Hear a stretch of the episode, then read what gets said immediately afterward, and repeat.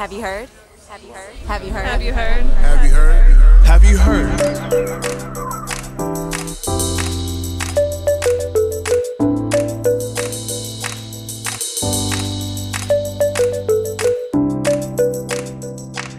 Welcome to Have You Heard? I'm Jennifer Berkshire. G'day, mate. I am welcoming my co-host Jack Schneider back from a somewhat lengthy absence. Jack, where It was have a you working. been? It was a working vacation. Jack, where have you been?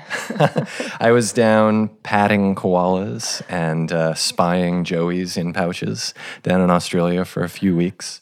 Um, I gave a talk at the University of Sydney, and then we decided, since we were on a 14-hour time difference, that we may as well adjust a bit and see a few things while we were there. Well, you were much missed, and I don't know if you had a chance to listen to to the the episodes that I did while you were gone, but Avidly, well, I I had kind of a, a history. jealously. I had a history Jones, and I I couldn't stop talking to education historians, and so uh, I interviewed historian Nancy MacLean about her best-selling book Democracy in Chains, and then I caught wind of the fact that an education historian named Harvey Kantor was going to be visiting Gloucester, Massachusetts, where I live. Now, I think you're familiar with Dr. Kantor. We'll call him Dr. Kantor. He is an expert in social policy. And I think everyone in the world has the impression that the United States has figured out one response to poverty, and it is the schools. You can you can go back and you can find any president in recent memory saying that that schools are the ticket out of poverty. And I came across an essay that Harvey Kantor wrote, and it kind of rocked my world. And basically, what he does is he goes back to the period after the New Deal and he points to the specific moment in US history where policy changed and it stopped being about responding to poverty directly and started being about what he calls educationalizing the welfare state. You're nodding away. I, I thought for sure this must be something that you Wait, know about. you- You're an you- education historian. You had already found a historian to replace me. I assumed that Harvey was going to tell you everything that I could possibly tell you. Well, unfortunately, Harvey is based in California. We don't have the the budget for the the kind of hands-on production that this podcast requires. Sure. Well, let me let me be a, a historian on call for you then, since you were kind enough to have me back after my sojourn. Uh, so, yeah, I mean, one of the things that's really interesting when you go back uh, to the first half of the 20th century and even earlier, uh, particularly earlier, is that you see a smaller and smaller role for the state uh, and particularly for the federal government in education, and much less emphasis on what education can do to promote national returns and returns to the state. Uh, so, primarily the discussion about the importance of education, this would be in the 19th century, as the Common School movement is uh, producing a public education system, more or less as we know it. Um, and into the early 20th century, the discussion is largely around uh, supporting democracy. Uh, in the 19th century, it's about supporting a fledgling democracy. It's about building citizens. Um, it's about instilling moral fiber in people, which, of course, always had a uh, racist and anti Catholic uh, and gendered bent to it. Um, but nevertheless, still a focus on character. Um, and you really don't see discussion about returns to, let's say, taxpayers until about the mid 20th century when the state and federal government begin to dedicate more resources to education. And so, you know, the point that I think is so interesting here is that today we accept it as uh, a, a core purpose of public education, if not the primary purpose of public education. And that is that it should produce workers who will pay their taxes and not be a burden uh, through reliance on social services. But that, of course, is a relatively new phenomenon, historically speaking. And it's one that is very much, I think, a product of the fact that taxpayers had to be sold on some benefit to them if the state was going to be uh, pouring more resources into public education, more state funds, and if the federal government was going to be putting funds uh, into public education. That there was a kind of uh, zero balance sheet thinking here that uh, you know any money in must then come out, and of course that isn't what education is particularly good at. Education is particularly effective at uh, helping people become themselves and not particularly effective at helping people become worker bees. Can I just say that it's really nice to have you back? I've missed our time together in the time machine. But in the meantime, there's another historian standing by. So without further ado, let's get to the interview that I did while you were down under. Harvey Kantor is an emeritus professor from the University of Utah, and here he is describing how we came to see education as the solution to every economic and social problem in the U.S. What I think started to happen in U.S. social policy uh, generally after the Second World War, and there are reasons why it happens after the Second World War, is there's a shift away ideologically from a focus on issues of economic security towards a focus on issues of economic opportunity. And central to that shift was a intensification of interest in education as the way to provide opportunity to people. It was all premised on the assumption that through Keynesian economic policies, you could create growth that would open opportunities to people and that the problem of inequality, poverty, lack of opportunity was due to a lack of skills on the part of um, African American kids. They didn't pay too much to, attention to Latino kids then, but we could extend it to that, and to poor white kids too. And it was really within that context that um, people start thinking about well, if what we want to do is create more equality, increase opportunities for people. What we need to do is not provide so much economic security for them through things like Social Security, guaranteed income. Uh, they did talk about full employment, though they were never really able to, to implement it in a fully successful way. They started to think about what do we do to get kids the skills that will enable them to escape what they called the culture of poverty. And education becomes increasingly central to that. And the place you really you see it initially was something like the GI Bill, but the GI Bill didn't start out as primarily an education policy. It sort of transforms into that. But you see it then, especially in the early planning of the War on Poverty and the Great Society, where human capital theory, uh, as advanced by economists, becomes central to the thinking about what Democrats are going to do around the issues of poverty uh, and inequality in the early 1960s. And so, if you compare it to the New Deal, which is where Bob and I started, you see that education becomes much, much more central, becomes moves from the periphery, as we've talked about it, to the center of thinking about how you address issues of poverty and inequality. Whereas in the New Deal, that was not the case. You argue that by making education the fix for poverty, we've ended up fueling disappointment with our public schools, a disillusionment that you say is essentially misplaced. Explain. As that happens, um, there's an intensification of belief, which is a long-standing belief about what education can accomplish. And the uh, result is that people r- begin to think, both in popularly but also from policymakers, that uh, if we do and make more and better education policy, we can uh, address these problems of poverty without having to worry about redistributing income and doing other kinds of things. And the result is that education policy uh, except for some brief moments, begins to displace other kinds of social policies or eclipse them in importance, at least ideological importance.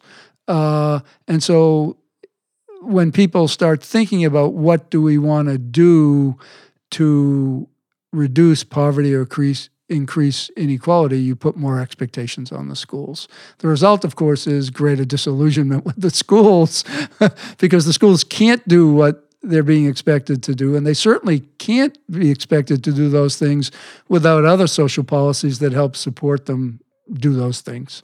And I think that, in some ways, is at the root of some of the disillusion that we're seeing with public education now. Recently, a New York Times columnist named David Leonhardt shared what he called our broken economy in one simple chart.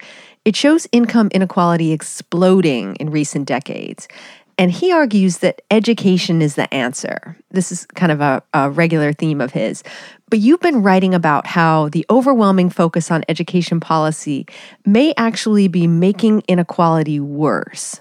If anything, our belief that education policy is the solution to inequality has increased. And yet, as we've done that, inequality has actually gotten worse. But the paradox is that it is, in fact, the case that if you want to get access to a particularly uh, good paying position, you do need to have a certain level of education.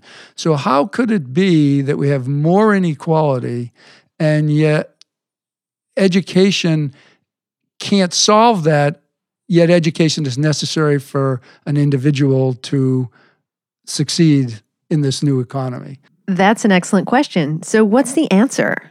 Education is useful as an opportunity tool, but not as a inequality tool. And so education is being seized on because it is a way for a particular individual to gain access to a position but it doesn't do anything to alter the allocation of the distribution of positions. You know, we may, it's like musical chairs. We might change who occupies the position, but we aren't changing the structure. Or to take another uh, metaphor, if we think about the rungs on a ladder, right? Education doesn't determine how far apart the rungs are on the ladder. It helps somewhat in determining who gets to climb the ladder. But the further apart the, the rungs get, education can't do anything about that. But if you don't have education, you don't get the chance to climb the ladder at all. So that's sort of the paradox that we have. And I think what's happened is education has become seen as a positional good or a commodity that identifies you in the marketplace, and that's why people scramble for it so um, so much. But it goes along with also because our other social policies have become so attenuated. So as those become attenuated, education the focus on education becomes even more intense. The other thing, of course, that happens is that the more important education becomes as an allocator of people to positions because it represents certain kinds of positions, right? It's a commodity. Um, the people with the advantages scramble harder and harder to make sure that they keep those their advantage over those who don't. So it becomes kind of like a zero sum game at that point. I want you to talk a little more about the erosion of welfare type social programs. But I'm also curious about where that idea comes from. The history of our reliance on public schools as really the place that takes care of kids in the absence of other social policies. Oh, well, think about welfare, right? We no longer have a guarantee of um, income in terms of welfare policy. Uh, food stamps uh, have exploded simply because um, welfare no longer exists, right? Our housing policies have actually gotten less and less capacious, right, in terms of providing uh, housing for people. Uh, this is not a new pattern in uh, American social policy. It really goes back to to the New Deal, certainly, that we provide we provide a substantial portion of our public services through private uh, providers, healthcare being the best example. I think one of the reasons there's been such a tax from the right on public schools is public schools seem to be one of the institutions that didn't follow that example. And to be even charitable, you'd say they're trying to turn it into that example, right? Where you don't provide uh, the service through publicly governed institutions, but you do it through privately run uh, uh, uh, firms and corporations and even nonprofit ones, but they're all individualizing. They're not saying we have a collective stake in providing public education to uh, on an equal basis to all groups in the population. You hear the word competition bandied about a lot in the debate about how to fix our public education system. But I wonder if people have really thought through the sort of ferocious parent v parent contests that you argue ends up fueling more inequality. It makes sense for parents to want to do everything they can for their children to gain access to the educational credentials that'll benefit them in the marketplace. This is particularly the case because the more inequality has increased, the more uh, power it's gained within within the marketplace. Not because of the skills it necessarily represents, but because it represents a positional good that the market rewards. And within that context, it makes lots of sense that middle and middle upper middle class people continually try to maintain their advantage uh, at the same time that Latino and African American parents say, "Oh, I want to have the opportunity to make those same choices too." The problem with that is on the educational side is that it increases competition between groups for access to the best schools without increasing the supply of really good schools for everybody but on the demand side, the, the, the economic side, it doesn't alter the forces that have created the vast inequalities in the distribution of income and wealth uh, in the first place. In fact, it just feeds right into it. Uh, and what I think is interesting to think about that I've not seen people really write about is why this is so intense in the United States compared to other countries. And what we see, let's say, when we look at things like the returns to human capital in other countries compared to the United States, and they're all undergoing the same economic processes of change in the industrialized world. The returns to human capital in the United States are much greater than they are in other countries. And that's because other countries have made decisions about how to distribute income that minimize or reduce relative to the United States what the returns to human capital are. So that's why you can't just say this is a matter of skills. It's a matter of social policy and the decisions we make about how we want to reward skills. Those are cultural and political decisions, not simply technocratic or economic ones. In a lot of ways, this is really the debate that's playing out in the Democratic Party about how to respond to inequality and how populist the party should be. I have to say that when I saw that the motto for their better deal pitch this summer was better skills, my heart really sank. Can better skills save us? The issue is, to my mind, that the growth of inequality is not basically a supply side issue. It's not doesn't have to do with the characteristics or the skills of people. Uh, there are a number of economists who argue no, that in fact is the case, but I think that's wrong. I think it has to do much, much more with changes in institutional policies like uh, deunionization, falling value of the minimum wage, the increasing impoverishment of redistributive policies, the freeing of the market from any kinds of, of regulation, tax policies that are actually redistributing income upwards. All these kinds of things are what's really drive and well, the one other thing that I should add is changes in work and how work is organized, uh, subcontracting, uh, a number of policies like that are all working to drive inequality, um, dispersing incomes further and further apart. And the whole, the whole uh, ideology of the Democratic Party since the end of the Second World War is that we can create more equality without taking from some and giving to others. And what we can do is just grow the economy more and more and increase the skills of people more and more. And nobody has to give up anything in order to create more equality. And that's, we've seen that that is just not going to work. I titled this episode, Education Can't Solve Inequality. And one of the responses that I'm guaranteed to get is that look, if you're going to argue that schools can't do anything, then how can you also make the case that we need more funding for schools? I'm outsourcing this final question to you, sir. It's a really good question. I think that as the as the uh, Democratic Party post World War II and liberals generally uh, emphasized education more, it did become a tool then for asking for more funding for schooling. And it's hard to think that you would get, let's say, something even like the Elementary and Secondary Education Act, uh, which put more money into schools, is inadequate as it was overall.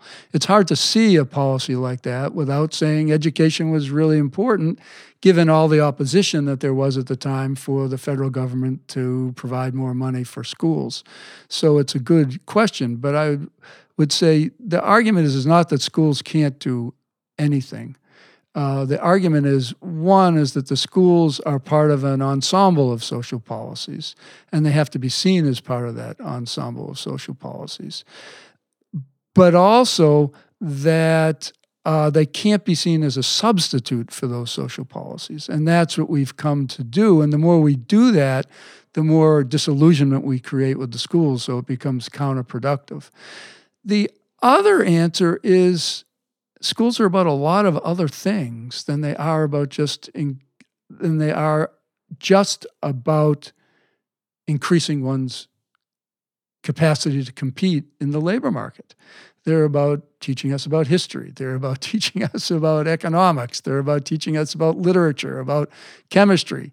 And those things are as important for us to learn and to, to think about as just that education is going to um, increase your chances to compete in the labor market. And there's also a tradition within African American education which thinks of education as a liberatory mechanism, as a collective mechanism for liberation of African American and peoples of color that goes way beyond thinking about education just as a tool of economic opportunity. So there are lots of other kinds of reasons why we should think about uh, uh, putting more money into schools, though I would have to admit they're probably not as politically persuasive to people in Congress and other positions of political power as the one that says it's going to make United States more competitive in world markets. That was historian Harvey Kantor. He's the author of many publications about U.S. social policy. I recommend starting with the one that really opened my eyes. It's called Educationalizing the Welfare State and Privatizing Education, subtitle The Evolution of Social Policy Since the New Deal. I'll put a link to it with this episode on the Have You Heard blog, and I'll be right back with another historian.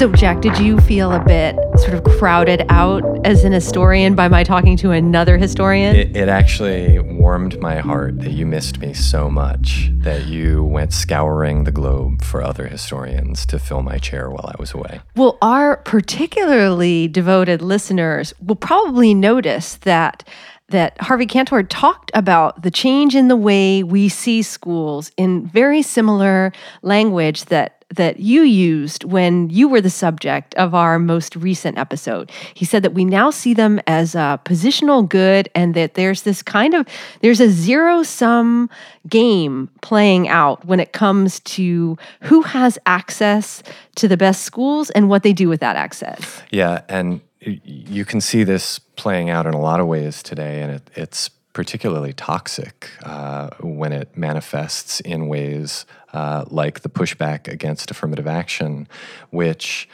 ends up uh, really just seeming like a uh, manifestation of white privilege. Um, but really, what it is, is a product of uh, anxiety that one person's success is coming at the expense of my child. And you see this around school integration. Uh, so there have been fights in neighborhoods where zoning policies have changed, and parents have made a real stink because they paid a real estate premium to live in a neighborhood that gave them access to a quote unquote good school. And now kids were being bussed into that school uh, for the purpose of integrating all the schools in the city. Uh, you see this as well in the way that parents consume educational data. Um, looking at test scores, for instance, and often knowing that test scores do not measure school quality, uh, but nevertheless doing anything they can to try to secure an advantage for their own children, because of course the game is no longer about how to uh, secure public education, high quality public education for all American children. It's not even about education at all, right? It's about securing an advantage. And this is, of course, because if education is the way to get ahead, uh, you, you don't play fair and you don't hold hands you throw as many sharp elbows as you can to get your kid a rung higher on the ladder than other kids, even if those other kids were already, uh, you know, a few rungs down. Then you go ahead and step on their fingers. Well, Jack, I for one want to say that it's really nice to have you back, and I'm looking forward to our our second season of Have You Heard Together. Uh, so you're inviting me back. Well, just so you know, I have a long list of, of topics for us to address, and we have already covered school quality. And on that note, I'm Jack Schneider. I'm Jennifer Berkshire. Thank you for listening to Have You Heard?